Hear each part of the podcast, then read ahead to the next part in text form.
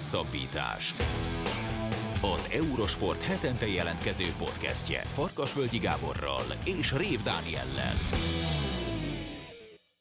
Sziasztok, ez a Hosszabbítás Podcast 57. adása. Két fő témánk ezúttal kerékpár és túraautó. Nem sokára közeledik a Giro d'Italia, és bár nem jelentette be még a keretét az Intermarsi Intermarché Vanti Gober Materio belga csapat, azért számítunk arra, hogy Peák Barnabás ott lesz majd a magyarországi rajtnál, és ennek kapcsán beszélgettünk a magyar kerékpárossal. A műsor második részében a Túraautó világkupa sorozatot harangozzuk be, amely jövő hétvégén rajtol majd Franciaországban. Természetesen Lanti lesz a vendégünk, a műsor harmadik részében pedig jön az Ácsi rovat, újabb szép magyar kerékpáros sikerekkel, egy nagyon megható gesztussal a Liverpooli szurkolók részéről, és a Wimbledoni döntéssel, amelyel mi se tudtunk igazából mit kezdeni. Ebből áll az 57. hosszabbítás podcast, jó szórakozást kívánunk hozzá! Kerékpár. Elkezdjük az első beszélgetést. Itt van velünk a vonalban Peák Barnabás, az Intermarché Vanti Gober Materio versenyzője. Szia Barna! Sziasztok! De jó, hogy te mondtad ki ezt a nevet. Most kerültél 2022 tavaszára, vagy hát telén a csapathoz, és nagyon sok interjút adtál azóta, akár az Eurosportnak, akár máshol. Mindenhol elmondtad, hogy mennyire jól érzed magad, mennyire más a hangulat, egy kicsit mesélj arról, hogy hogy jött neked ez a lehetőség, hogy ez a belga csapathoz kerülj, és miért más ez, mint a korábbi csapatod, az Ausztrál Bike Exchange?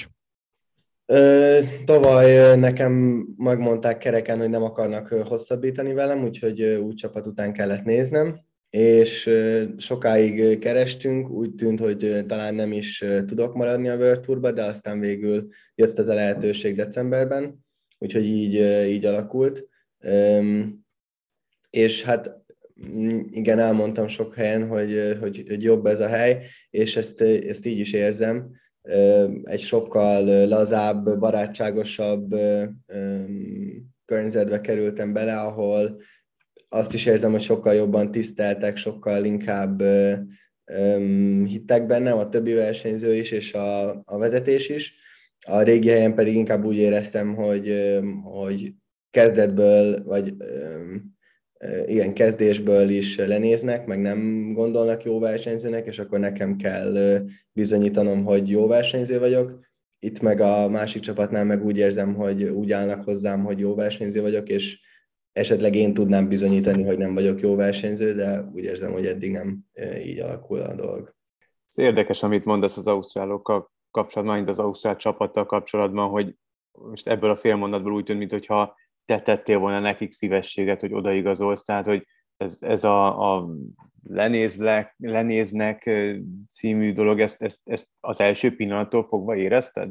Ahogy... Nem, nem, nem az első pillanattól azért, nem volt egyszerű nekem a kezdésem ott, de, de nem is tehát ők sem törték magukat ketté, hogy nagyon segítsenek, Aha. hogy beilleszkedjek. Igazából az a csapat egy, egy ilyen úgynevezett boys club, az egész nagyon nagy része a csapatnak egy ausztrál régi pályás közösség, meg az új ausztrálok is, mindenki ismer mindenkit, Aha. és ott van ez a bizonyos Matt White, aki szintén tulajdonképpen ez az ő haveri társasága, és a versenyprogramot is az alapján állítja össze, meg a, a szerződések is az alapján kerülnek kiosztásra, hogy ki mennyire van vele jóba, magyarán. Aha, jó hangzik. Hogy, aki... Az érdekes, hogy ilyen szinten ez működhet, mert egyébként a, a csapat, az ugye korábban volt Green Edge, meg Orika, meg Michelton, azért az elmúlt években már talán annyira nem, de, de néhány évvel ezelőtt még kifejezetten nagy sikereket ért el, túros csapatidőfutamot nyertek, sárga trikóban, rózsaszín trikóban voltak a, a versenyzőik.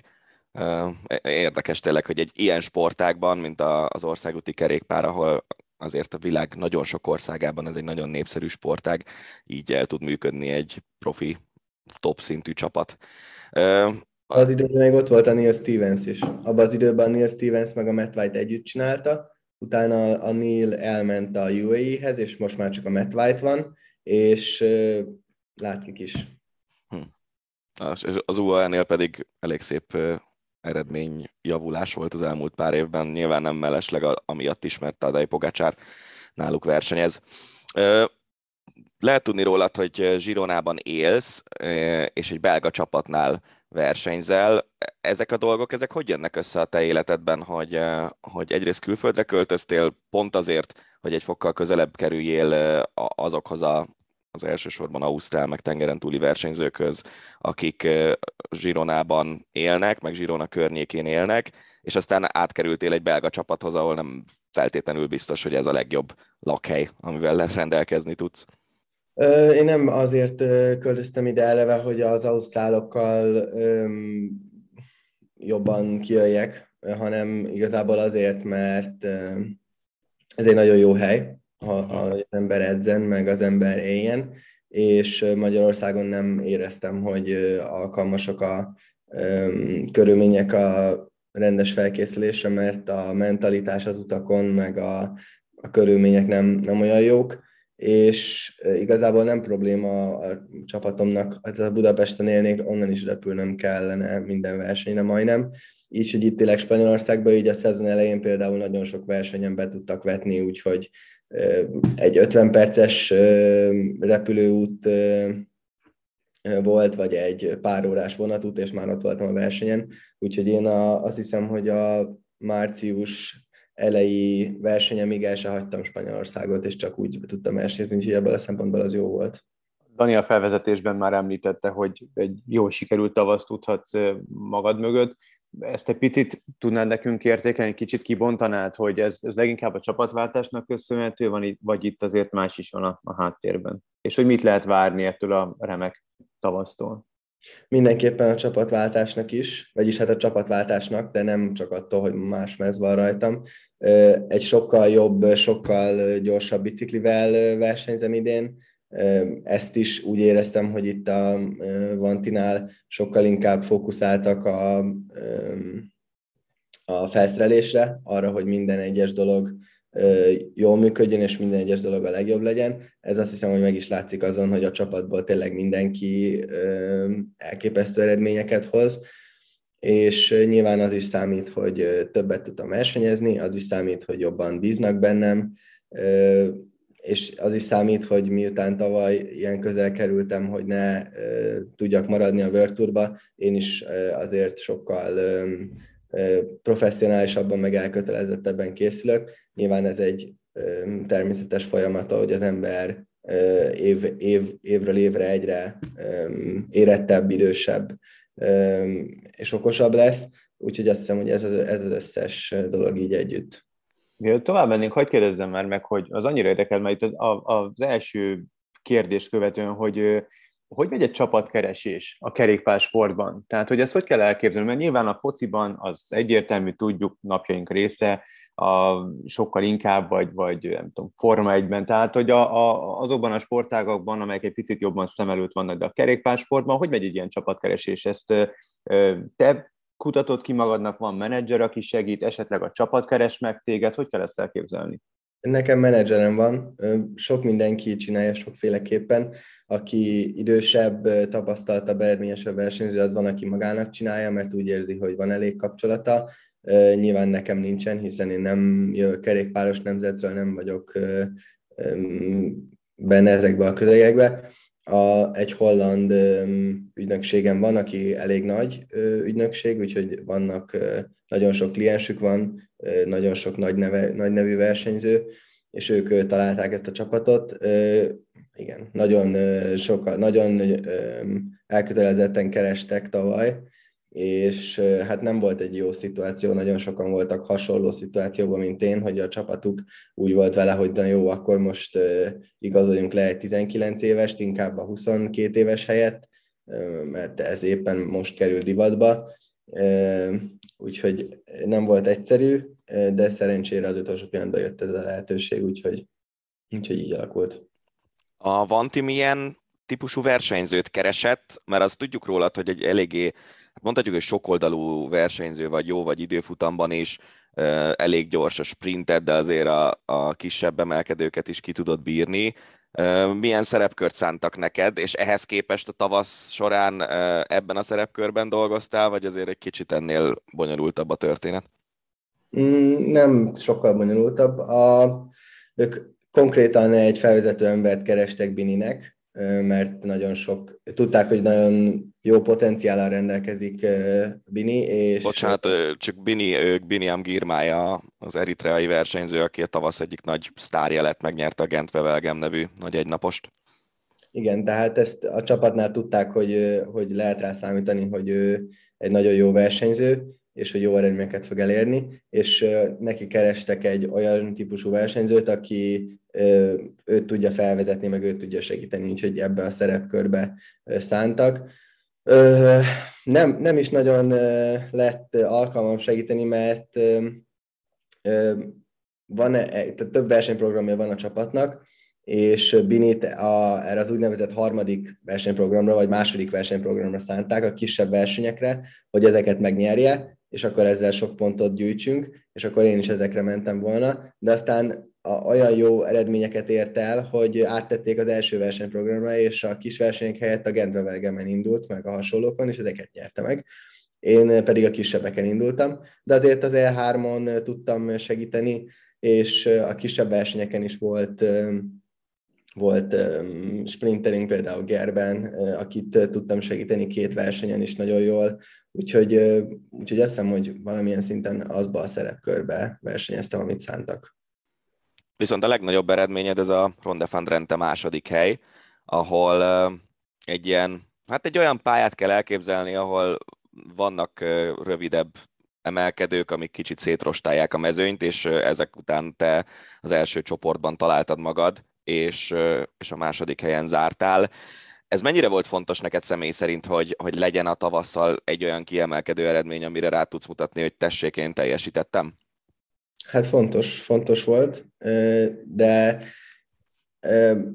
decemberben a csapattal úgy beszéltük meg a célokat, hogy erre a márciusi periódusra legyek csúcsformában, hogy tudjak segíteni minél többet, meg tudjak ott lenni, hogy a csapat minél több pontot érjen el, és így is érkeztem meg, és ez is volt a cél, úgyhogy ezeken a versenyeken is sem feltétlenül, például a drentésen feltétlenül úgy álltam oda, mint főversenyző, ott is Gerben volt a rajtnál a, a főemberünk, de ugye ez a verseny azért bonyolultabb volt, nagyon sok macskakő, vagyis hát nem igazi macskakő, de ilyen olyasmi út volt, volt nagyon sok oldalszél, volt az az ötször az a Vanberg, ami azért meredek, meg macskaköves, úgyhogy igen, végül úgy alakult, hogy második legyen, lettem, és ennek nagyon-nagyon örülök, és ez,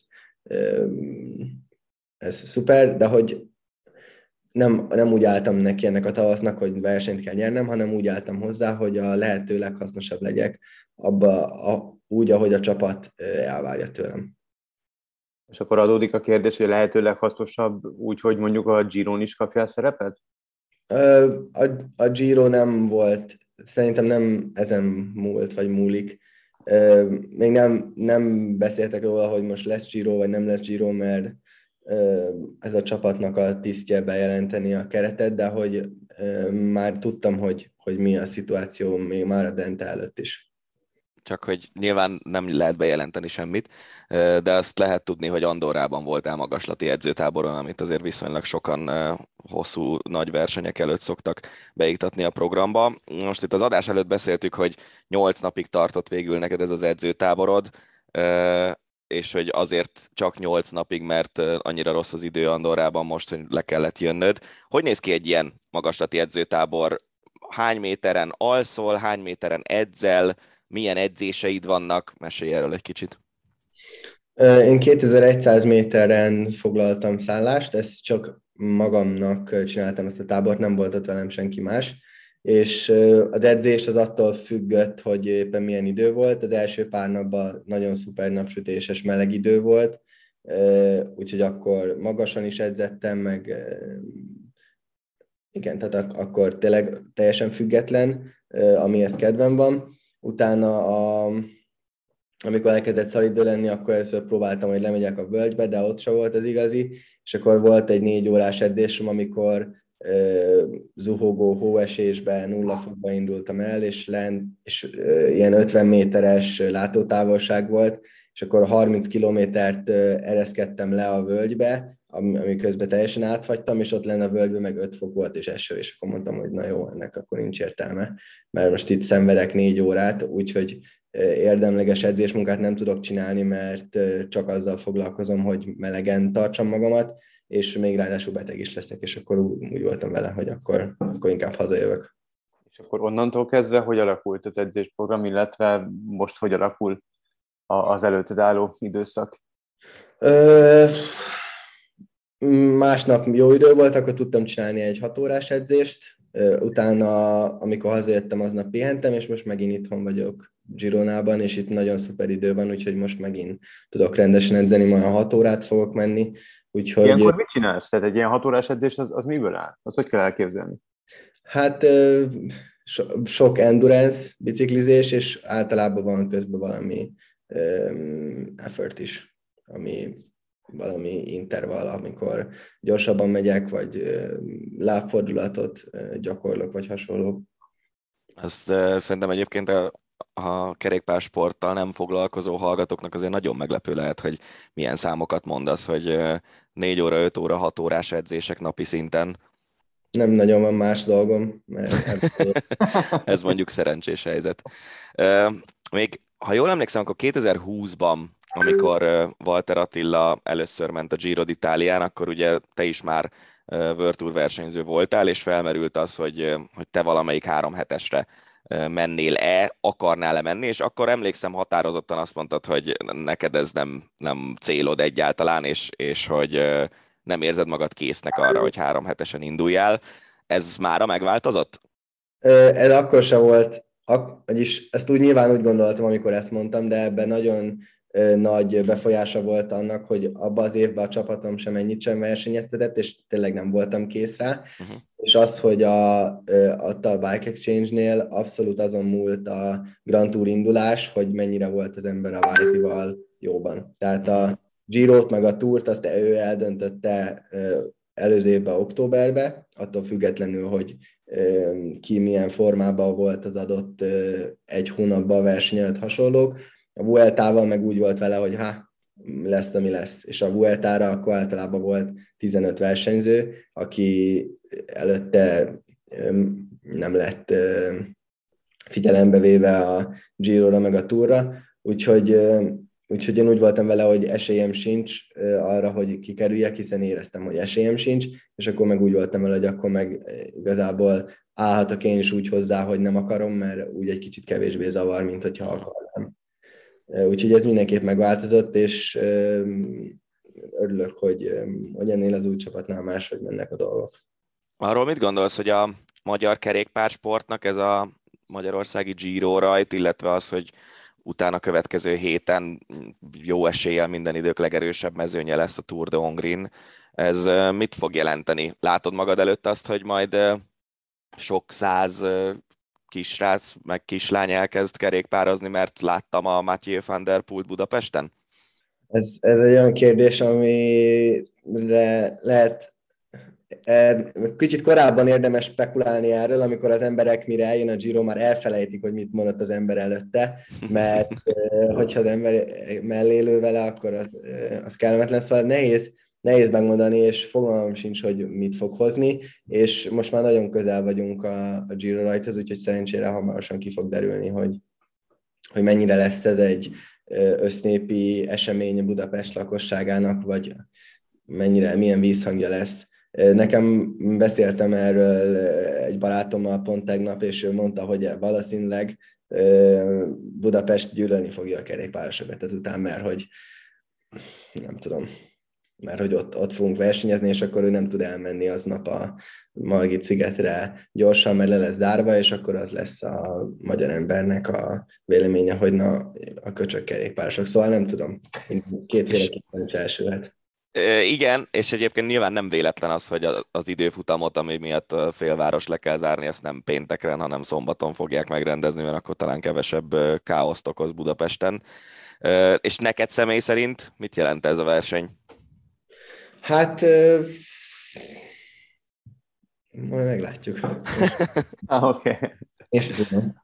Nyilván nem mondhatom azt, hogy versenyzőként leszek ott, vagy nézőként leszek ott, úgyhogy meg, meg nem tudom, mert se Grand Touron nem indultam, se Budapesti Grand Touron nem indultam, tehát nem, fogalmam sincs, nincs mihez viszonyítanom.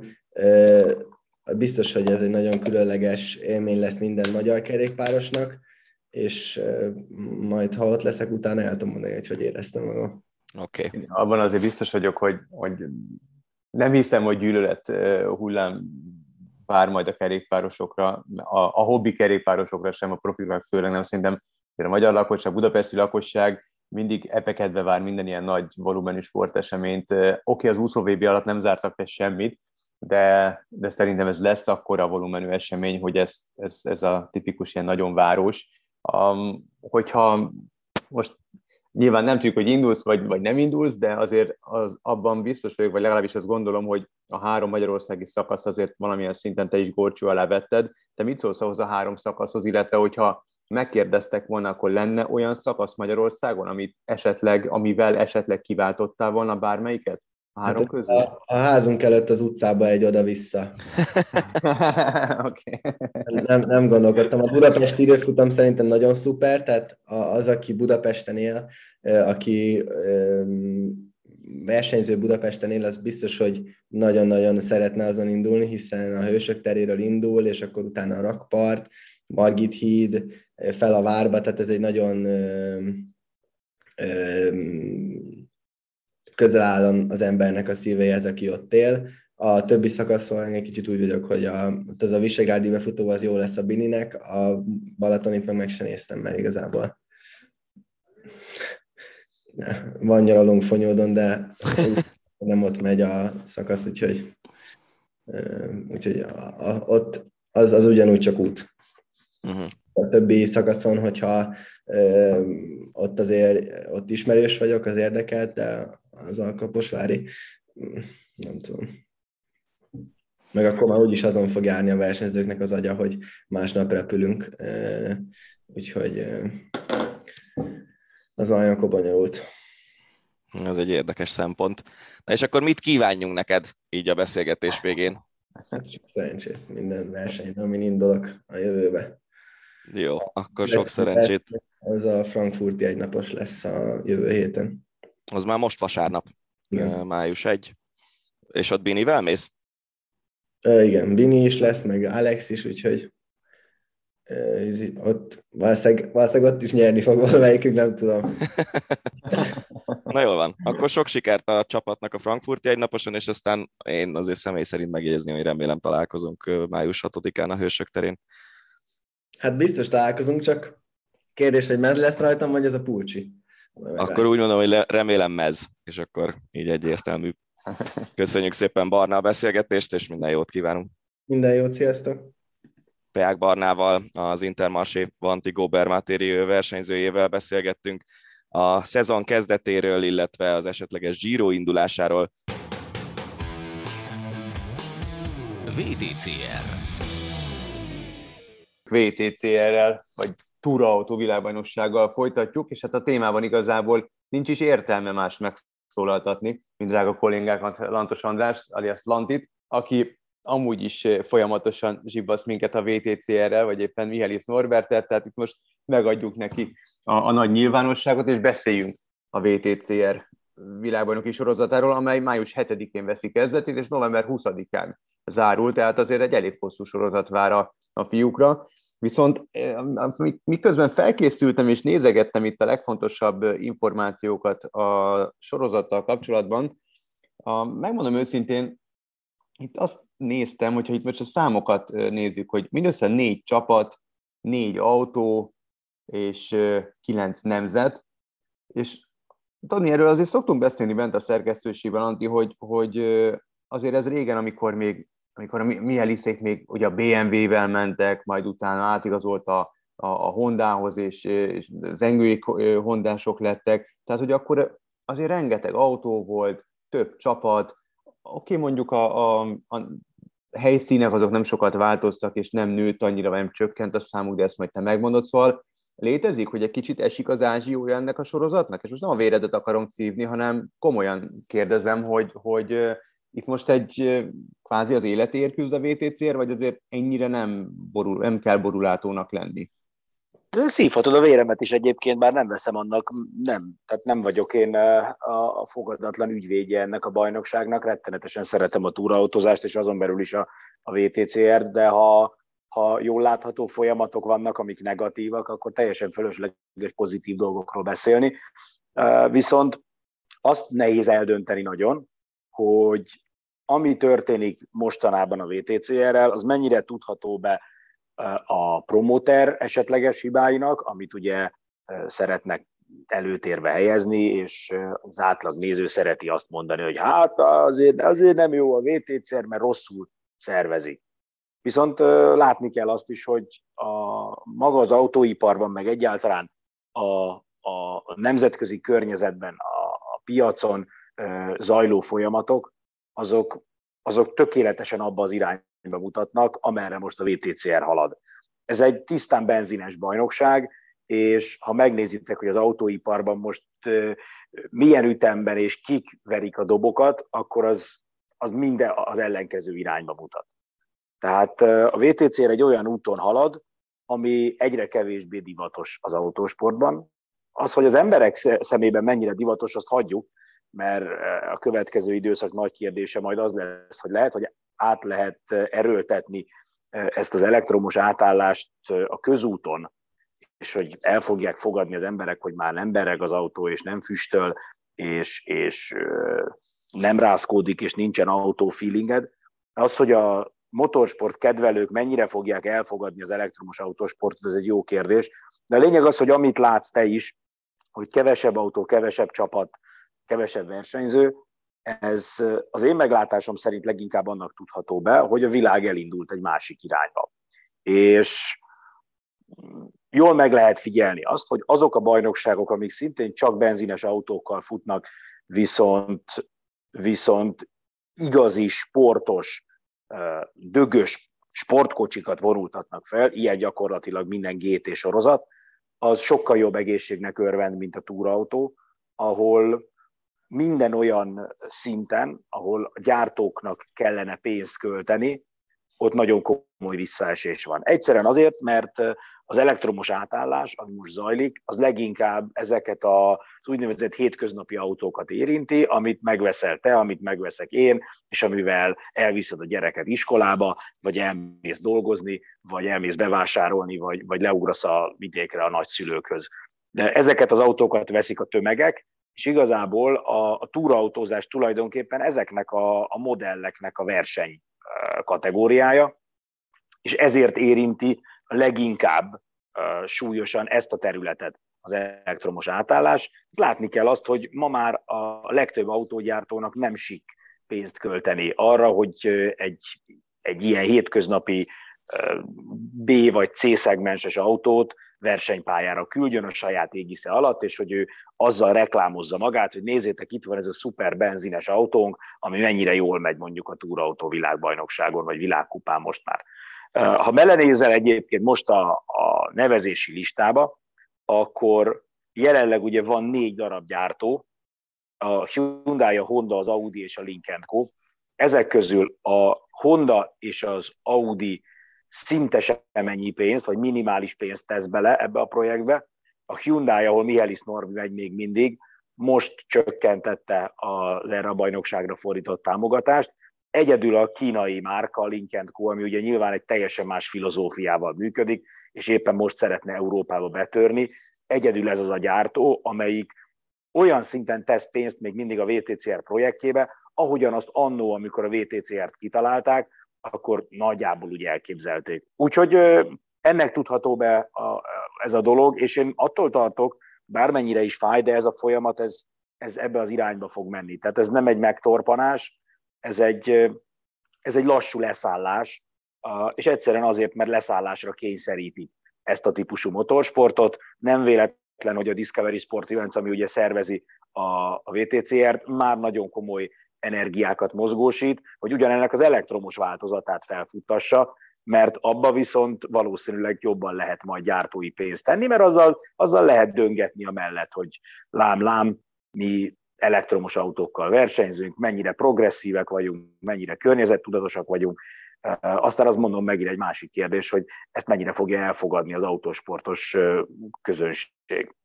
Ennek a folyamatnak az egyik vesztesének tűnik a zengő motorsport, hiszen nem látunk zengős autót az előzetes nevezési listán. Ennek mi az oka, illetve tudom, hogy készítettél interjút ezzel kapcsolatban Zengő Zoltánnal, mire számítsunk tőlük, milyen sorozatban jelenhet meg a Zengő név, hogyha a VTCR-ből kikerül?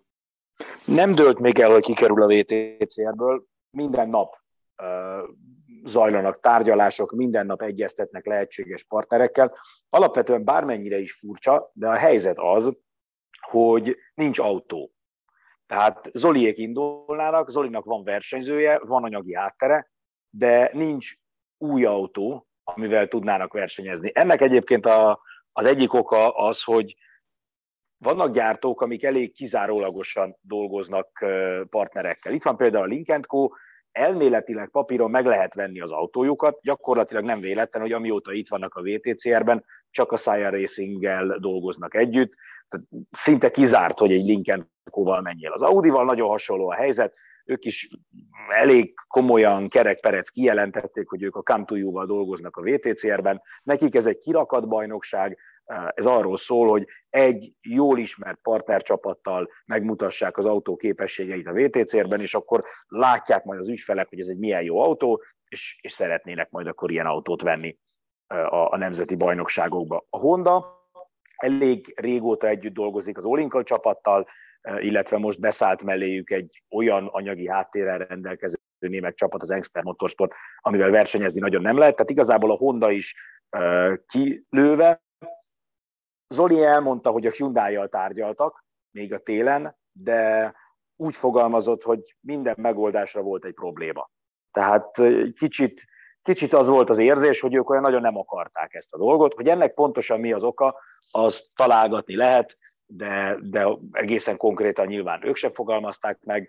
Benne lehet ez egyébként abban, hogy annó egy gyártó már megégette magát az Engő Motorsporttal, amikor jó autót adott nekik. Szerintem mindannyian emlékeztek, amikor a VTCC-ben Mihelis Norbi és az Engő Motorsport megverte a gyári Honda csapatot.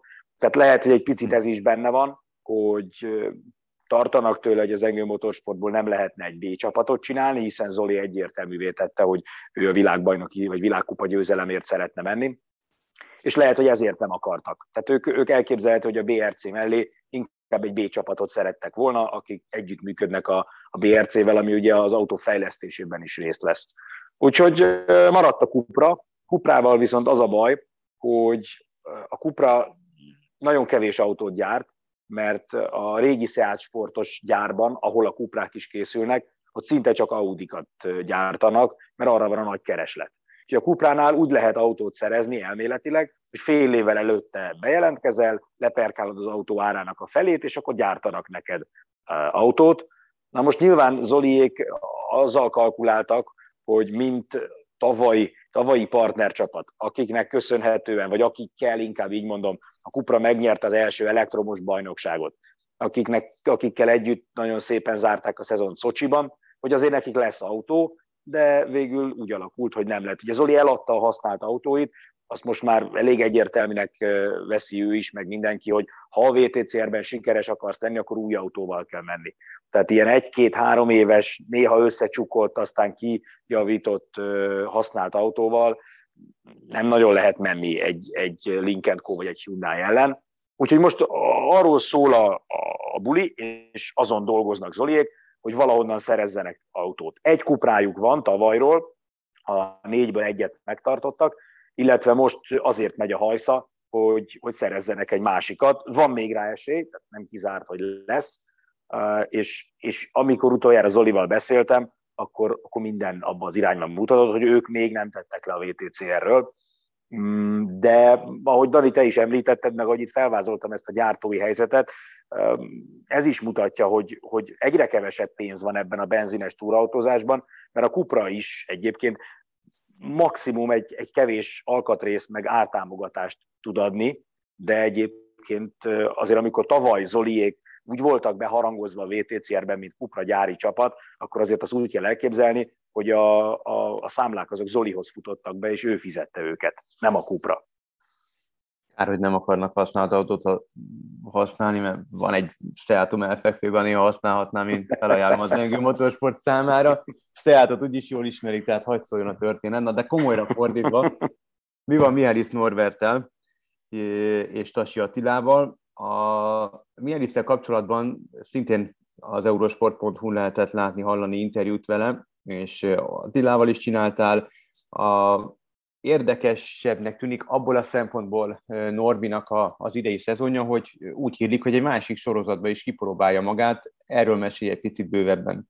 Először. Igen, pontosan, ugye a Hyundai most már beteszi őt ebbe az új elektromos bajnokságba, ez tavaly Pure TCR néven futott, idénre kapott egy FIA besorolást, tehát most már hivatalosan FIA elektromos túrautó világkupa lett belőle, és a Hyundai itt négy autót indít, és az egyik autójába beülteti Norbit, ami azt jelenti, hogy lesz, ha jól emlékszem, talán három vagy négy, de ezt most megmondom neked pontosan, négy olyan hétvége, amikor együtt megy a VTCR, meg ez az elektromos túrautó világkupa, ugye az idén nyitó Póban, aztán utána Hungaroringen júniusban, Olaszországban, Vallelongában, és aztán ha meg tudják tartani, akkor a koreai hétvégén októberben. Ezek borzasztóan zsúfolt hétvégék lesznek Norbinak, tehát el lehet képzelni, hogy egy hétvégén két bajnokságban indulni, két teljesen más autóval, mert ezek ilyen nagyjából 700 lóerős, hátsó kerékhajtású túrautók, tehát már picit közelítenek a GT autókhoz inkább vezetési stílusban, és nem ez a klasszikusabb 350 lóerő, első kerékhajtás és ilyen tipikus túrautós vezetési stílus, ráadásul elektromos autó, úgyhogy Norbinak lesz, lesz mit tanulni, ő egyébként nem már ezzel az autóval teszteken korábban, és az, hogy oda is betették, az tök jól mutatja, hogy egyrészt a Hyundai ragaszkodik hozzá, nyilván egyébként korábbi bajnok versenyzőjükről van szó, jelenleg ő a Hyundai legtapasztaltabb túrautó pilótája, úgyhogy nyilván számítanak rá, viszont, viszont ez azért is fontos szerintem, mert elképzelhetőnek tartom, hogy ezzel elindul Norbi pályafutásának a, a folytatása is. Tehát jól látszik, hogy ha, ha esetleg végleg leáldozna a következő években a benzines, a nemzetközi benzines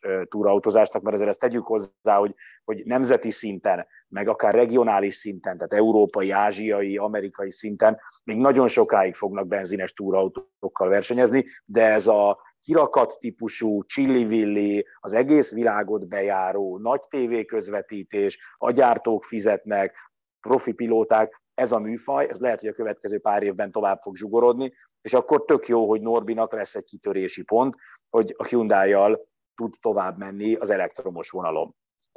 Az, hogy mennyire fog neki feküdni ez az autó, az jó kérdés, mert korábban én kérdezgettem Norbit az elektromos bajnokságról is, meg esetleg GT irányról, hogy ilyen erősebb hátsókerekes autókkal menni, és akkor Norbi azt mondta, hogy nyilván őt minden érdekli, meg mindenféle autót szívesen elvezet, de úgy érzi, hogy, hogy az ő igazi kiemelkedési pontja, az ő igazi otthona, az ez az első kerékhajtású történet. Tehát Norbinak itt annak ellenére, hogy az autó maga nagyon fog hasonlítani ahhoz, amit a VTCR-ben vezet, itt nagyon komolyan át kell állnia, és egy, egy új vezetési stílust kell tökéletesítenie majd az elektromos bajnokságban. Úgyhogy szerintem ez neki is egy tök izgi történet lesz, hogy valami olyanba fog bele, amit az utóbbi időben nem csinált, másrészt meglátjuk majd, hogy ez a stílus mennyire fekszik, be, fekszik neki, és mennyire tudja tökéletesíteni a vezetési stílusát ehhez. Tasi Attiláról mi a véleményed? Mi, mit hozhat ki belőle? Mit hozhat ki magából ebben a szezonban, és mennyire lesz alkalmas majd az autója, mert azért ezt ne felejtsük el, hogy ez a VTCR évek óta arról szól, hogy próbálják ugyan kiegyenlíteni a különbségeket, de azért az a csapat, meg az a vállalat, az a nagy autógyártó, ami sok pénzt rak ebbe, nyilván helyzeti előnyből indul. Igen, ez pontosan így van. A tiéké a legrégebbi autó a mezőnyben, a legrégebbi fejlesztésű autó, és, és emiatt azt, azt, azt nem állítanám, hogy ő kiskéssel megy a bazokák ellen a harcba, de hogy nem a legerősebb technika lesz alatta, az biztos. Jó kérdés, hogy mennyire tudják ügyesen egy szintre hozni a, a, az autók teljesítményét az idei évben. Egyelőre egyébként számottevő változtatás nem történt, az Audi kapott egy pici szigorítást, de egyébként a, a Honda, a Hyundai és a Lincoln Co. közti erőkülönbség egyelőre változatlan. Ugye Attinál az a fontos történet még, hogy csapatot váltott, és eljött az Olinkeltől, és ő az Engstlerhez került, az Engstler Motorsporthoz. Ugye ezt nem úgy kell elképzelni, hogy Atika ügynöke leült és tárgyalt Engstlerékkel, hanem ő a Honda gyári versenyzője, és a Honda a saját pilótáit elhelyezi a partner csapataihoz. És ugye eddig az Olinkel szervizelte mind a négy Hondát, az idei évben csak kettőt visznek ők, Girolamiért és Gerieriet, és a másik kettőt megkapta az Engstler Motorsport, ahol Monteiro és Atika lesz a két versenyző. Ati nagyon, nagyon bizakodó, ő úgy érzi, hogy egy picit Monteiroval háttérbe voltak szorítva az Olinkelnél, ott minden az argentinokról szólt, mert, mert a csapatvezető bennük hitt, és, és bennük látta a lehetőséget.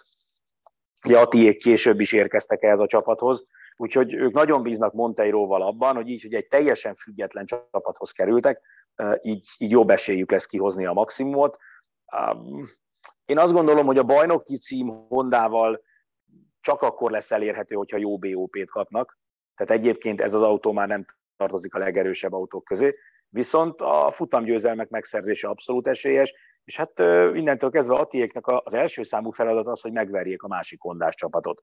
Tehát, hogyha ők több alkalommal is Geriériék előtt tudnak végezni, akkor majd, hogy nem azt mondom, hogy mindegy, hogy ez az ötödik, vagy a harmadik helyen, vagy az első helyen történik, nyilván nem mindegy, de mindig az első az mindig a házon belüli csata, azt kell mindig megnyerni, és, és szerintem Ati, hogyha az argentinok előtt tud végezni, vagy jó sokszor meg tudja őket verni, akkor már elégedett lehet.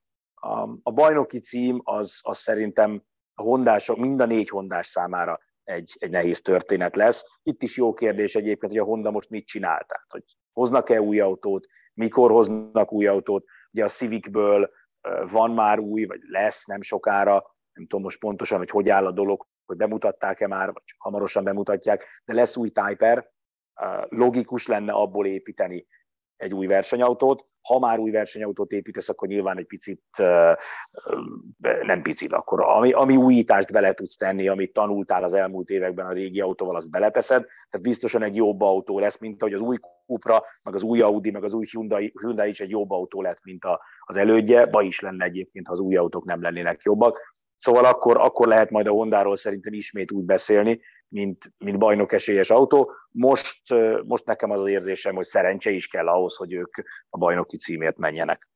Kis esélylatolgatás, Antikám, mi lehet a szezon csúcspontja szerinted, illetve mi az, amire mindenféleképpen felhívnád a magyar VTC rajongók figyelmét, hogy ezt ne hagyják ki a szezonban. Nyilván a Hungaroringi nagydíj az egyértelmű, de azon kívül. Ami amúgy ingyenes, ugye?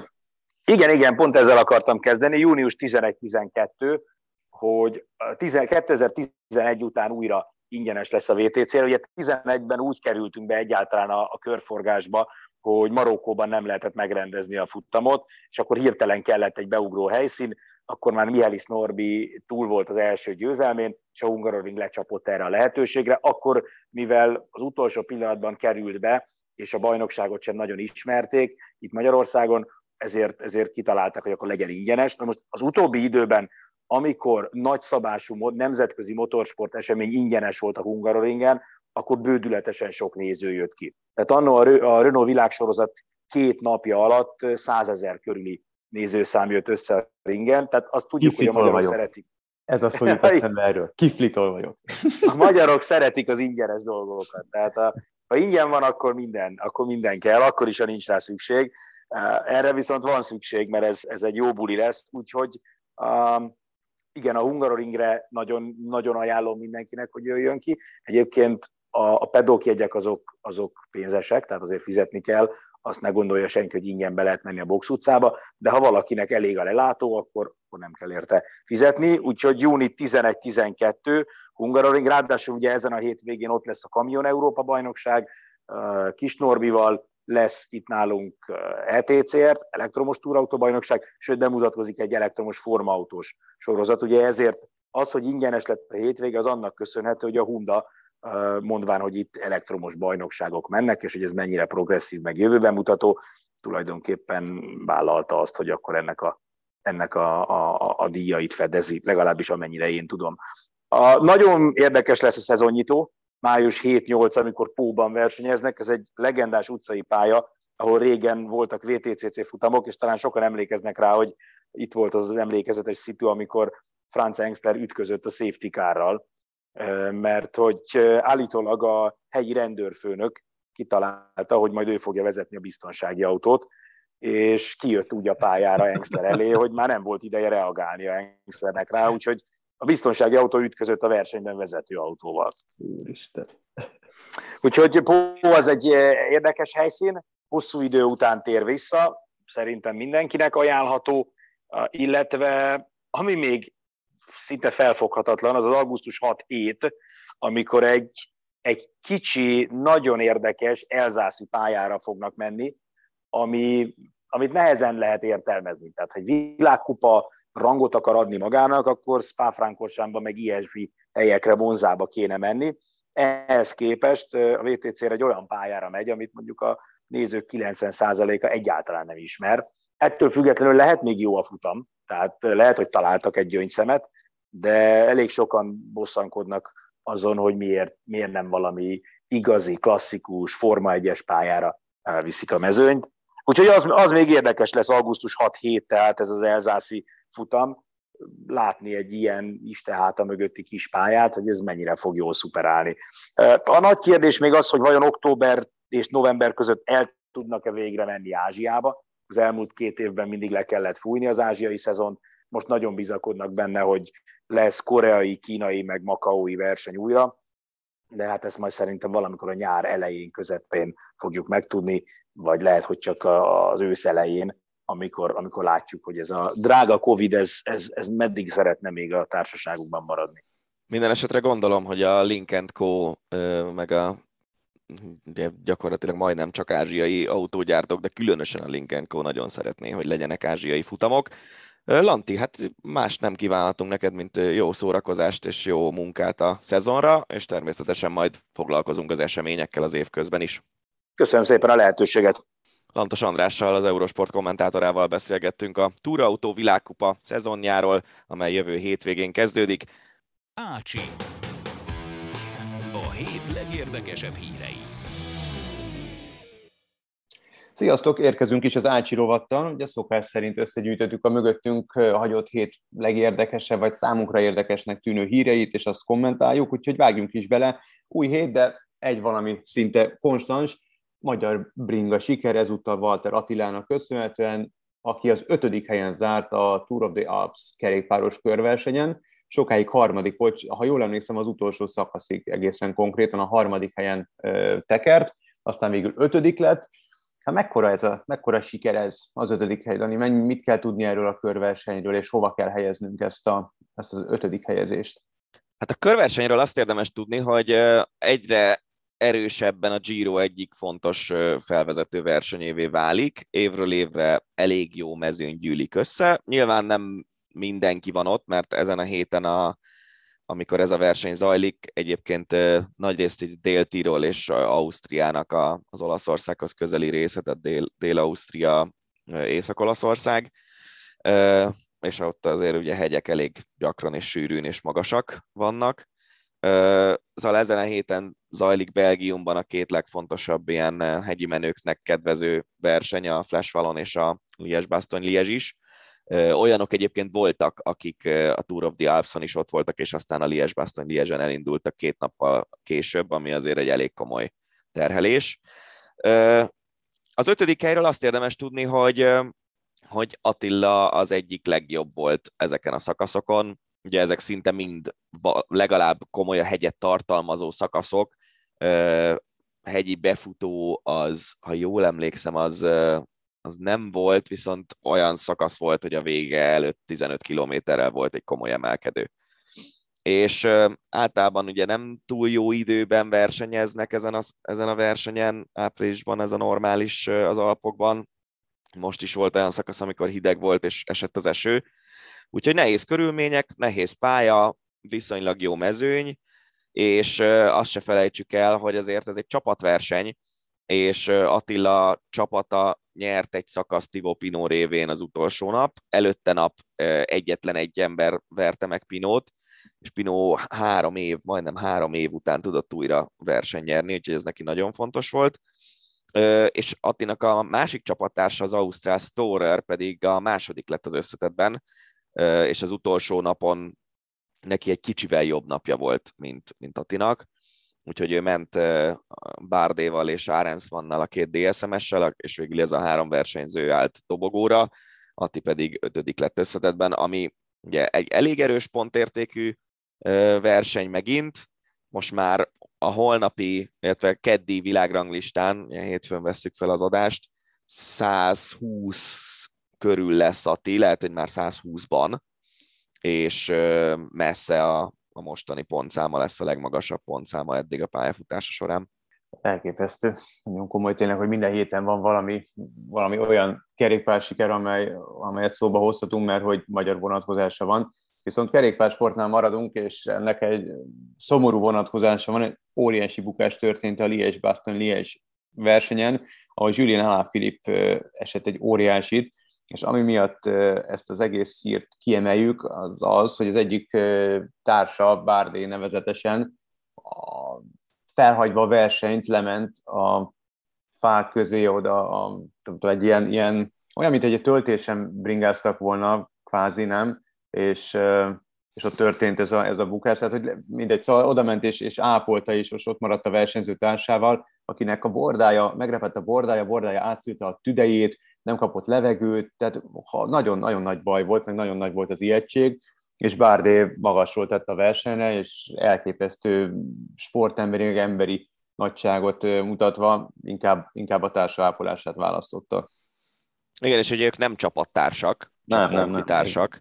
Uh, Alaphilipp ugye a világbajnok, és ez egy elég látványos dolog, amikor a világbajnoki szivárvány színű trikóban valaki fekszik egy fatövében, és látványosan nagyon szenved. Uh, mert hogy ha, nem megkülönböztetett trikóban vagy, akkor lehetsz te nagy sztár, egy vagy a, abból a hétből, aki ugyanolyan mezben van, mint te, de, de a világbajnok az egy más, az egy megkülönböztetett szerepkör. És hát ilyen 60 körüli tempónál mentek egy erdei úton, állítólag azon a részen nem olyan nagyon jó az útminőség, de nem lehetett pontosan látni, hogy mi okozta a bukást. Körülbelül így a, a mezőnynek, a, ha az elejétől számoljuk, akkor az egyötödénél vagy az egynegyedénél csak annyi látszott a szemközti képen, hogy valaki lement az útról, elesett, és aztán mindenki mögötte. Tehát ott olyan dominó hatás lett hirtelen. Nagyon sokan nagyon csúnyán elestek. Voltak olyan csapatok, hétfős csapatokkal indultak a, a csapatok ezen a versenyen, hogy öt meg hat sérült Jézus. a hétből. Szóval elég durva volt, és Alaphilipp valahogy azt, azt se láttuk, hogy pontosan mi történt, csak azt, hogy már benfekszik a, az út mellett az erdőben, valószínűleg neki repülhetett egy fának, vagy valami ilyesmi, Jó, és uh, eltört a válla, eltört, a, eltört két bordája, és ilyen vérzéses lég mellett kapott, ha jól értelmezem a dolgokat. De, de szerencsére úgy tűnik, hogy azért stabil az állapota, és valószínűleg helyre fog jönni még azt is mondom, hogy viszonylag belátható időn belül, lehet, hogy a Tour de France-on, ami ugye július elején kezdődik, azon még nem lesz ott, de azért valószínűleg mondjuk már a világbajnokságon, ahol címvédő lesz, ott, ott szeptemberben már valószínűleg ott lehet. De az egész egy, egy nagyon ijesztő jelenet volt, mert az volt, hogy, hogy látszott, hogy Alaphilippe fekszik az erdőben, és látszott, hogy a, egy DSMS versenyző, akiről ugye utóbb kiderült, hogy Bardé, aki megnyerte a Walter féle ötnapos versenyt pénteken, és vasárnap már rajthoz állt Belgiumban. Uh, integetett jelezvén, hogy baj van, gyertek, baj van, gyertek, és, és az egyértelműen látszott, hogy Alaphilippel van nagy baj, és tényleg igazából Bárdé a verseny után ilyen nagyon mm, érzelmekkel megtelve nyilatkozott, hogy, hogy mennyire lesokkolódott, számára egyértelmű volt, hogy, hogy nagy a baj, és mégse jött senki segíteni, mert ugye ilyenkor a mezőny feltorlódik, és a csapatkocsik azok meg kell, hogy álljanak. És az orvosi kocsi, ami a csapatkocsik előtt van, tehát a mezőnyhöz a legközelebbi autók egyike az orvosi kocsi, még abból is kiszáll három ember, az első három sérültet meglátja, oda megy, megpróbálják ellátni. Ala Filip volt körülbelül az ötvenedik sérült a sorban, uh-huh. és uh, valószínűleg neki volt a legnagyobb szükség a, a segítségre. Tehát ezek nagyon, nagyon ijesztő jelenetek mindig, és, uh, és, és tényleg csak abban bízunk, hogy különösebb gond nélkül felépül mindenki. Gary Woods nevű Twitter nevű hallgatóknak köszönjük, mert amúgy ő is írt nekünk, hogy erről mindenféleképpen beszéljünk, és ő hívta fel legalábbis az én figyelmemet, én nem néztem a versenyt, hogy, hogy bár én, én, én, nekem volt szerencsém közvetíteni, Igen. ezek azért nagyon, én, én nagyon élesen él az emlékemben az, amikor a 11-es Giron Wouter Weiland meghalt, és ugye ő arccal ütközött neki egy kőfalnak elég nagy tempóval, és a hülye olasz operatőr és rendező közelről mutatta a, a már gyakorlatilag halott embert a, a tévében, és az nekem nagyon beleégett a memóriámba, és én, én azóta nagyon, nagyon félek, hogy egyszer majd valaki ott fog maradni egy versenyen, amit közvetítek, és azt, azt látni fogjuk. Uh-huh.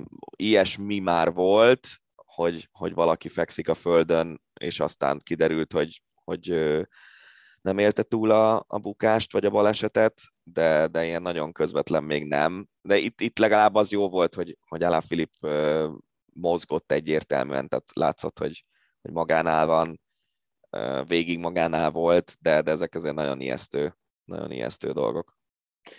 Menjünk is tovább, egy kicsit örömteli, vagy hát örömteli az túlzás, de legalább nem ennyire szörnyű hírek következnek. A múlt héten technikai okok miatt elmaradt az Ácsi felvétel. A technikai okok pedig abban merültek ki, hogy sokat közvetítettem éjszaka, és e- e- sosem alszom el, és egyszer elaludtam, és Dani hiába keresett, csörgetett, SMS-ezett, semmire nem reagáltam, úgyhogy ezúttal is elnézést.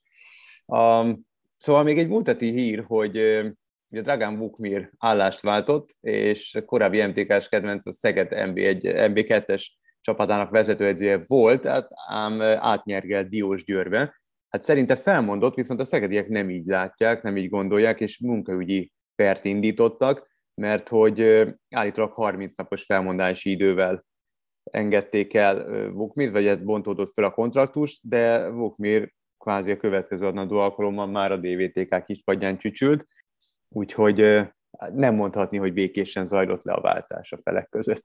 Igen, és ráadásul ugye közvetlen riválisokról van szó, tehát azt hiszem, hogy a tabellán is viszonylag közel vannak egymáshoz, és azután csábították el Vukmirt, hogy a Szeged megverte a Diós Győrt tudtommal. Hát, most erre mit mondjunk? Hát, az, hogy, hogy vált egy edző, és, és tehát ez, ez ugyanolyan, mint egy, mint egy bármilyen másik munkahely, ha jobb feltételeket, jobb pénzt adnak, akkor profi edző nyilván azt mondja, hát, hogy oké, okay, persze mehet. Jó, de egy, itt, egy szerződésed van nyárig. Hát itt, itt, igen, tehát ez természetesen innentől viszont már teljesen más a lányzó fekvése. Ha köt egy szerződés, akkor, akkor nyilván a leírtak szerint kell eljárnod, a, a, a, ahogy az ahogy az benne van a kontraktusban. Hát itt, itt feltételezem, hogy nem az történt, legalábbis a hírekből ez derül ki úgyhogy meglátjuk, hogy mi lesz a dolog folytatása. De Így ami... nyilván, hogy nem annyira szimpi a dolog. Hát. hát igen, meg eléggé furák ugye itt a háttérben lévő politikai szálak is, hogy ki, melyik csapat kié és kivel igen. van kapcsolatban. Ö, azt akartam mondani, hogy viszont a Vasas följut a... Az Hál' Istennek! Hál' Istennek! Hát figyelj, eznek nagyon örülök. Legalább annyira, mint a Bayern sorozatban egy tizedik bajnoki címének, de mindegy, ez csak úgy széljegyzetként nyilván nem, nem egy ligát, nem érhetünk fel a vasas szintjéhez. Bizony. Na, a kézilabda, hát az nagyon ér... Igen, Dani már, már fogja a fejét, szóval kis ilyen ökölcsatába torkolott a Győr Fradi női kézilabda bajnoki, két gárda amúgy baráti viszonyt ápoló edzője egy vitás esetet követően szinte őre ment egymással. Nem, hát olyan volt, mint, mint komolyan mondom, mint, egy, mint az Atletico Barca BL meccs, szóval nagyon kézilabda pályán oldalvonalán, meg úgy egyáltalán kézilabda pályán ilyen jeleneteket én még nem is láttam, megmondom őszintén. Ritka, de azért nyilván előfordul helyenként, de mondjuk az, hogy ugye a női meccsen amúgy is ez a, ez a kakaskodás, verekedés, ez nem, hmm. ez nem jellemző egyáltalán. Ugye itt két férfiről van szó, de a legviccesebb az az volt, hogy hogy ugye Elek Gábor azért egy elég nagy darab ember minden irányban, Ambros Martin nem annyira, de azért Ambros Martin méretei is nagyobbak szerintem, mint a játékosai, és amikor jönnek ezek a, az alapvetően azért elég vékony, 170 pár centis kézilabdázó csajok, és próbálják egymástól távol tartani a két nagy darab edzőt, illetve a másik szereplő, ezt hadd említsem meg, hiszen egy hát nem mondom, hogy jó barátunk Vattai Gergő, aki a, a nem tudom, hogy zsűri elnök volt, vagy micsoda, de ő volt az az MKS-es ember, aki a két edző között próbálta a távolságot tartani. Ő a mi, hát mi bajnokságunk, a Budapest bajnokságban játszom most már nem tudom, 15 éve. Éveken át egy bajnokságban, egy ligában játszottunk az ő csapatával, és évente kétszer találkoztunk egymással, jóban is voltunk egymással mindig ezzel a csapattal, úgyhogy vicces volt látni, hogy ő, ő volt a, a közvetítő fél, de nagyon úgy tűnik, hogy ez a barátság ez eddig tartott, mert a meccs után mindkét edző azt mondta, hogy nem beszél a másikról, meg nem tudom, tényleg fogalmam sincs, hogy, hogy mit, miket vághattak egymás fejéhez ott hirtelen. Hm. Szerintem ez volt a legviccesebb. Ja, és ugye a csajok is picik, meg, meg a Vattai Gergő is egy, egy alacsony, vékony srác, és nagyon vicces volt, hogy a Elek Gábor próbálja egy fele annyi kilós ember távol tartani a másik edzőtől. Nem mondom, hogy sőt, egyáltalán nem örömteli hír következik, a, viszont az egyik olvasata, vagy a folyamodványa azért az, az nagyon emberi. Szóval Cristiano Ronaldo az Instagram oldalán számolt be arról a szörnyű hírről, mi szerint ikreik világra jövetele során a kisfiú életét vesztette. Ronaldo ezt követően értetően nem is játszott a Liverpool elleni rangadón, ám a Liverpooli szurkolók a mérkőzés hetedik percében, ugye Ronaldo hetes messzámmal játszik, eh, elénekelték a You Never és egy percig folyamatosan tapsoltak. Ez a két csapat szurkoltábora rüheli egymást, tehát ezt nem is lehet más szóval igazából megfogalmazni. Viszont ez egy annyira emberi, annyira szép gesztus, hogy, hogy le a kalappal, és Ronaldónak a lánytestvére is megköszöntem a közösségi platformján, Liverpooli gesztust, és természetesen egy-két nappal azt követően Ronaldo is megköszönte, és azt írta ki oldalára, hogy a sor nem fog elfelejteni Liverpooliaknak. Ráadásul, amikor visszatért, az egy dolog, hogy kikaptak az Arzenától, de góllal tért vissza, az bemutatja a klasszisát. Szóval elképesztő, hogy, hogy tehát ezt, ezt nem, nem is nagyon tudom, hogy hogy lehet ezt így, így felfogni. Én legalábbis nagyon nehezen tudom felfogni, hogy, hogy hogy lehet képes arra valaki, hogy elveszíti a, a gyermekét, és, és aztán két nap múlva pályára lép, volt lő, tehát hogy, hogy oké, az életnek mennie kell tovább, tudom, mindig van ez a hülye közhely, de, de ez, ez, ez, ez, ez hihetetlen Ronaldótól, de nyilván itt most a Liverpool szurkolók gesztusa az, ami miatt ez ez a hír bekerült az Ácsiba, hát ez meg tényleg kalapot, kalapot emelünk előttük, mert ez, ez egy gyönyörű gesztus volt ritkán szoktam szerintem nemzeti sportos publicisztikákat dicsérni, de most tegyük meg. Monc Attila, még tőled. ugye? Monc Attila írt egy publicisztikát. Na jó, ő más szint azért, hát szerintem. Jó, de hogy... Na, szerintem is, de most ez, ez lényegtelen ebből a szempontból ott jelent meg, ami... Nem leszek egy... Bayern szurkoló, csak úgy mondom, de mindegy, nem érdekes. És minden Bayern szurkoló jó ember? Na. Nem én mondtam. Kérdezem, kérdezem. Nem, nyilván nem. Szóval ő írt arról, hogy azért Liverpool, vagy a Liverpool, meg a Liverpool játékosok, meg a Liverpooli szurkolók azért, hogy mondjam, ilyen szempontból példamutatók. Tehát ugye Szalá, nem tudom, kórháznak adományoz pénzt, meg, meg Sanéról is beszéltük, hogy ő nem vesz új iPhone-t, mert Igen. inkább azt a pénzt is hazaküldi Szenegába. A szurkolói kultúra pedig biztos a, a klub múltjában megtörtént tragédiák miatt is olyan, amilyen, hiszen pontosan tudják a Liverpool szurkolók, hogy milyen érzés, amikor, amikor valami baj van, és ez, ez, ez szerintem egy nagyon jó dolog, és én nekem nem tudom, hát most már 25 éve az egyik kedvenc csapatom a Liverpool, még amikor Michael Owen lődözte ott a gólokat, akkor, akkor szerettem meg őket, és aztán ugye Gerarddal folytatódott a, a dolog, szóval igen, ez, ez a része, ez, ez nagyon jó, hogy, hogy vannak ilyen klubok, és, és mindegy, hogy milyen rivalizálás, meg ilyesmi, ha valakivel ilyen szintű tragédia történik, annak támogatást kell nyújtani. Pontosan. Hát volt egy más olvasatból érdekes összecsapása a, az elmúlt hetekben, az Atletico Madrid Manchester City BL mérkőzés volt, ahol ugye City volt a vendég az Atletinek, és elképesztő indulatok zajlottak a pá- már a pályán is, ez egy kifejezetten durva meccs volt. Színészkedéstől sem mentes, de egy durva meccs volt, és sokak szerint a City az atleti taktikájával verte meg a, vendéglát, a vendéglátóját, igen, és aztán az öltöző folyosón is folytatódtak a, a balhék és a bebeszólongatások, kis ilyen őre mentek a játékosok egymással, bevonulásuk, illetve levonulásuk során. Szintén, amit előbb elmondtam a kézilabdával kapcsolatban, olyan jelenetek zajlottak le, amelyeket azért sokszor nem látunk, még focipályán sem. Én ezt bevallom, hogy én nem láttam, tudom, hogy volt balhé, de alapvetően az a véleményem, hogy, hogy szerintem nagyon sokat kell tenni egyik meg másik csapatnak azért, hogy eljusson arra a szintre, hogy a meccs után, lefújás után még, még anyázások menjenek, meg, meg verekedésbe torkoljon a levonulás. Tehát, szerintem a, a, a, a meccs közben az egy dolog. Ott tényleg minden és ez amúgy tök érdekes, hogy a női meccsekre ez mennyire nem jellemző, mondjuk kézüben, vagy akár más mhm. sportágakban, és a férfi meccseken még a mi szintünkön is vannak olyan összezördülések, hogy, hogy beszól valamit, te visszaszólsz, izé, és akkor meccs végén lepacsisztok, és mhm. persze uh-huh. feszültek voltunk. De, de, de az, az, hogy a meccs vége után is még tart a düh, az szerintem azért az, az nem egészséges annyira hát majdnem kiadták magukból a düht igazából, aztán végül szerencsére nem.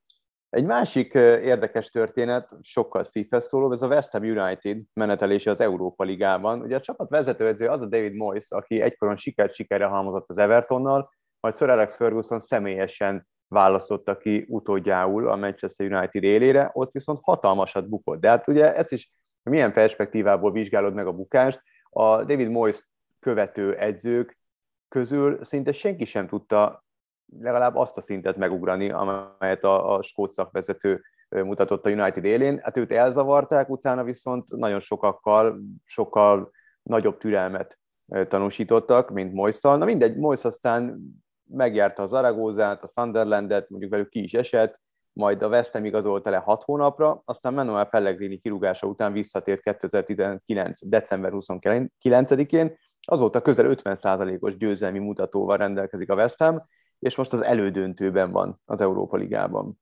Bírom az ilyen történeteket. Én bírtam Moist is, azon kívül azt leszámít, hogy soha nem voltam Everton szurkoló, és de hogy, hogy bírom az ilyen karaktereket, akik szépen csendben dolgoznak, és Moist ez a típusú karakter volt nekem, Hát igen, csak Jó, a United-nél ő azért akkor. eléggé megégett.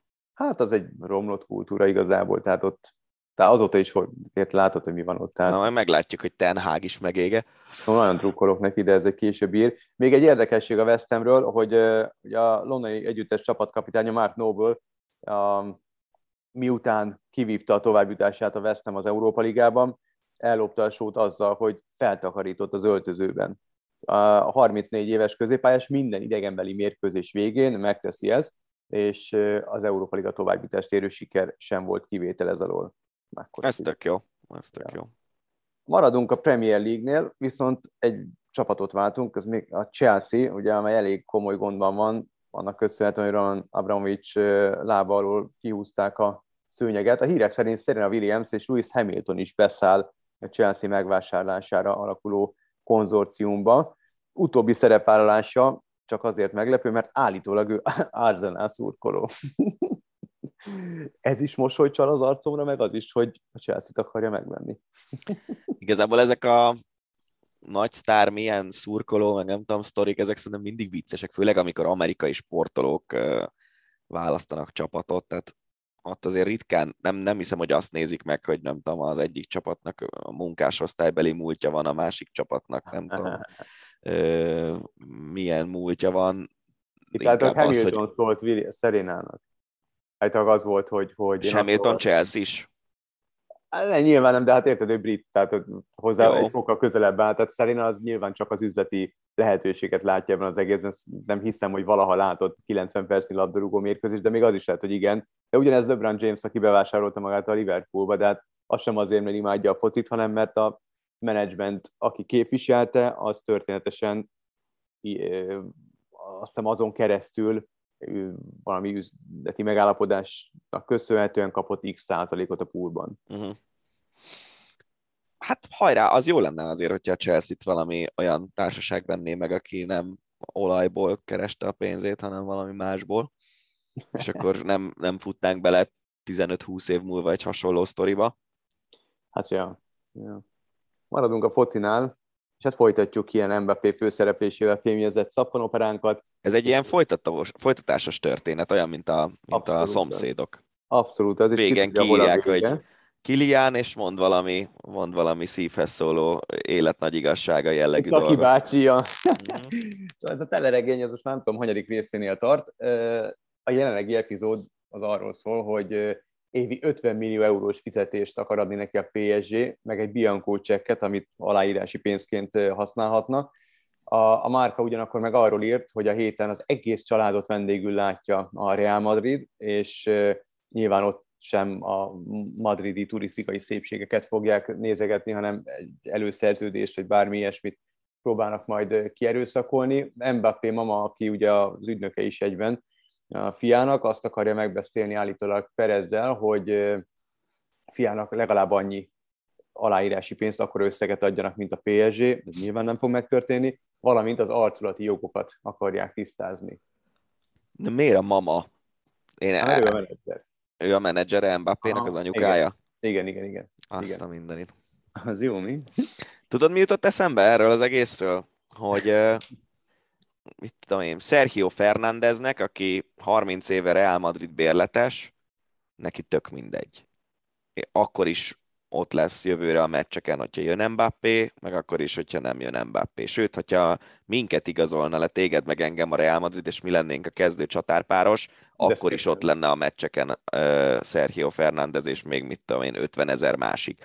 Na én, én azért... Ez miről szól, Dani? Arról, hogy Perez megválasztják a következő elnökségre is. Tehát ez mindig erről szól szerintem, hogy itt igen, Perez, nagyokat... Perez azért elég ügyesen, ügyesen, hogy mondjam, és Spanyolországban a, a, a sporttörvény az úgy rendelkezik, hogy ilyen a klubtagok választanak elnököt, de azért Perez ebből kihozta azt, amit így a leg, leg, legkevésbé demokratikus szintig eljuttatta ezt a modellt, és nem véletlenül ő, az ő hatalmát nem nagyon veszélyeztette senki az elmúlt 15 évben, vagy 20-ban, vagy nem tudom mióta van, szemben a Barszával, ahol viszont Elég állandóan elnökváltások voltak.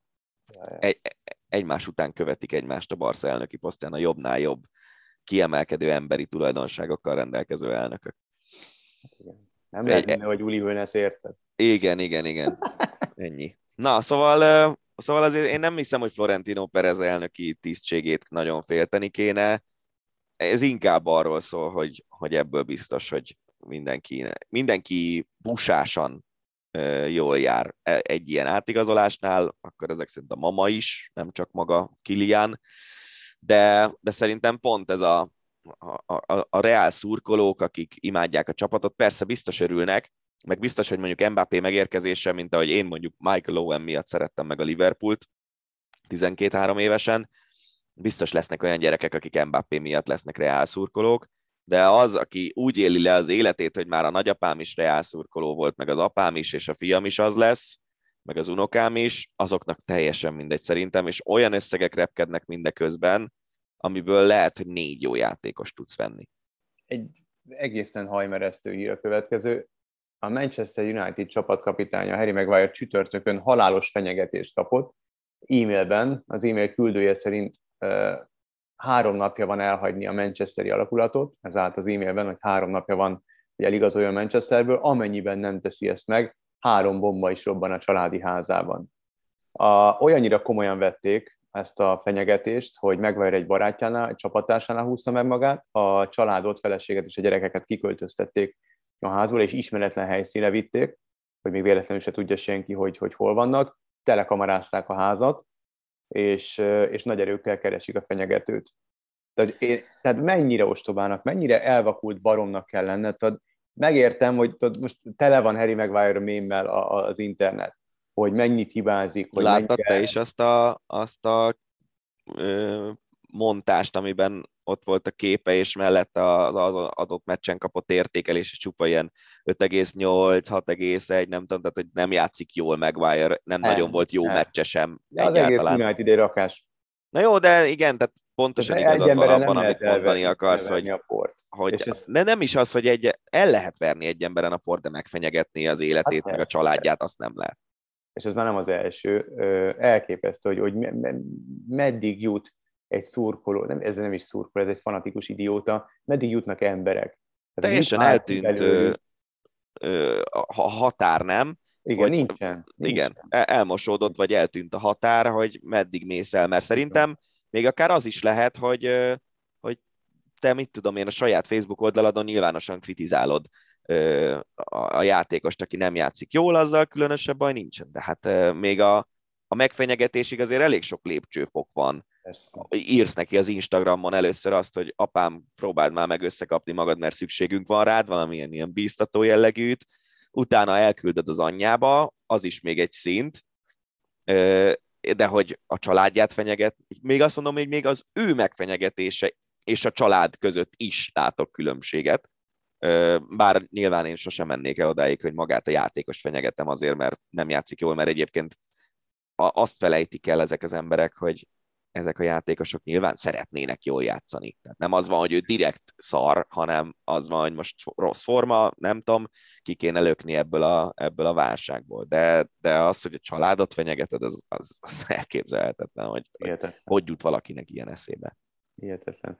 Úgyhogy, mint a Messiás szerintem úgy várják Erik Ten Hagot, ugye a héten kiderült, hogy az ajax sikert sikere halmozó holland szakember lesz majd a Manchester United új menedzsere, következő idéntől kezdi meg a, a, a regnálását, előtte szeretne még a bajnoki címmel búcsúzni Amsterdamtól. Kikötései között az egyik legfontosabb az volt, hogy beleszólása lehessen az átigazolásokba. Az első blikre azért egy, nem, egy, nem egy lehetetlen kérés, de Manchester vörös sarkában az utóbbi időben úgy tűnik, hogy mégis az.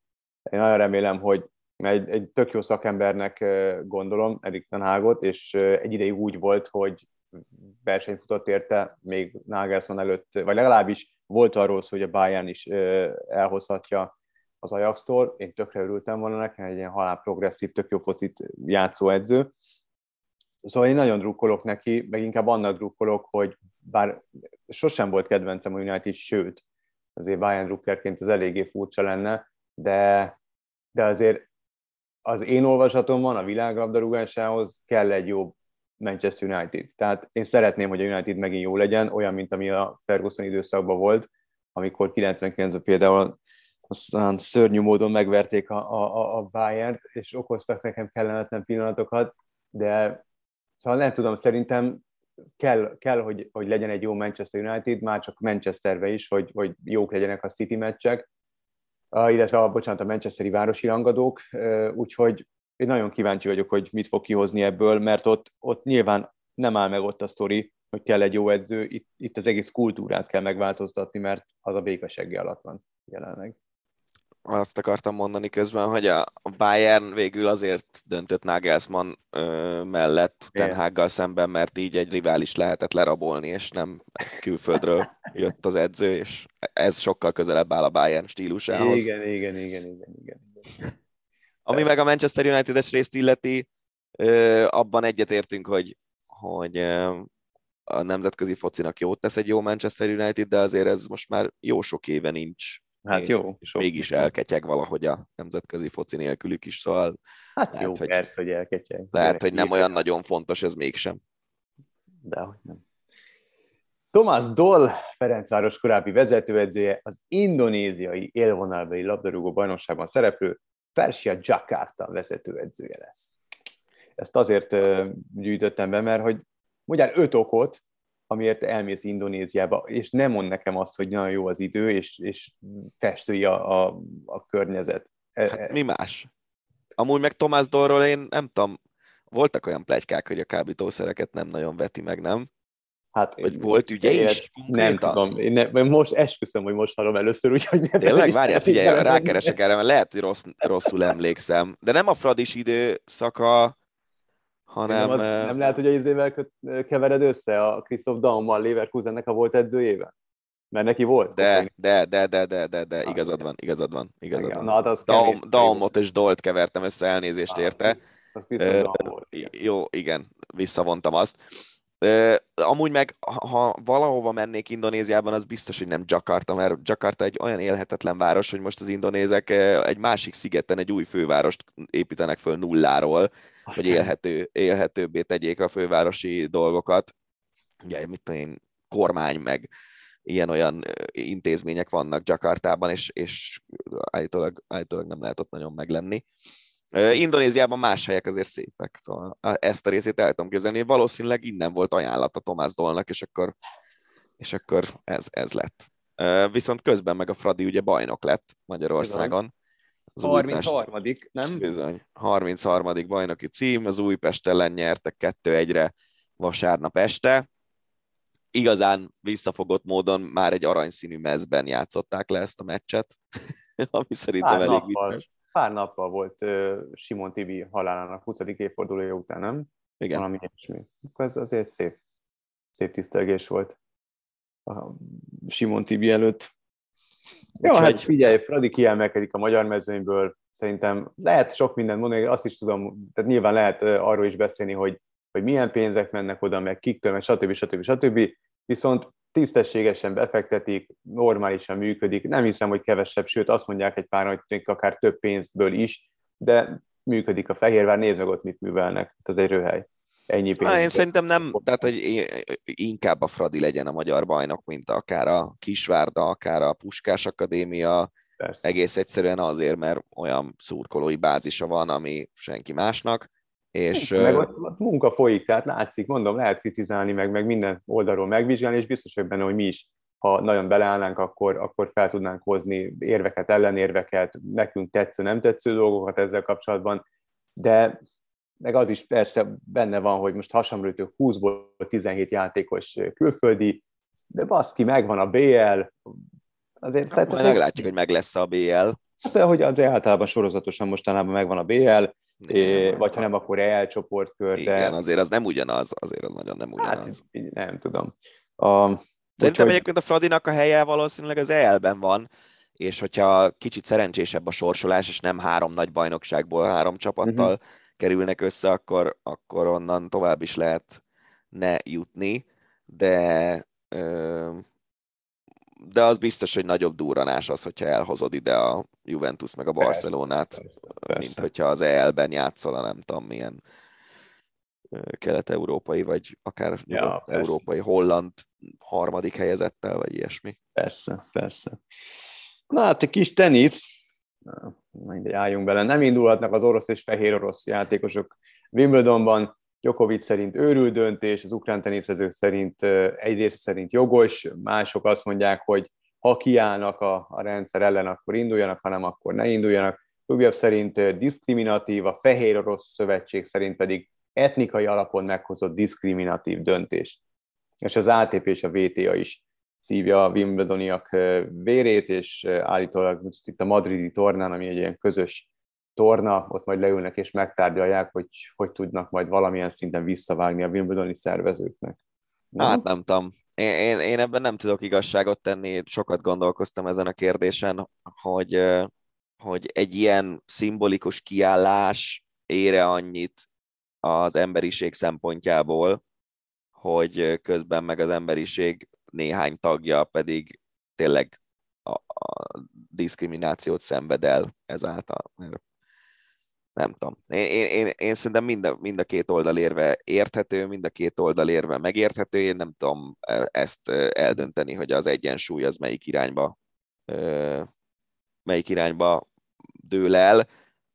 Abban biztos vagyok, hogy a nemzetközi sporteseményeken az orosz csapatok és itt még, a, még azt mondom, hogy az orosz klubcsapatokra is mondhatom ezt, az ő kizárásukat azt teljesen támogatom, az, az orosz válogatottakét abszolút egyértelműen támogatom, hogy egyéni sportokban most nekiállni olyan sportolókat mondjuk, aki tényleg négy éves kora óta külföldön él, meg ilyenek, nem tudom, hogy ez mennyire jó irány, de értem az érveket mindkét oldalon.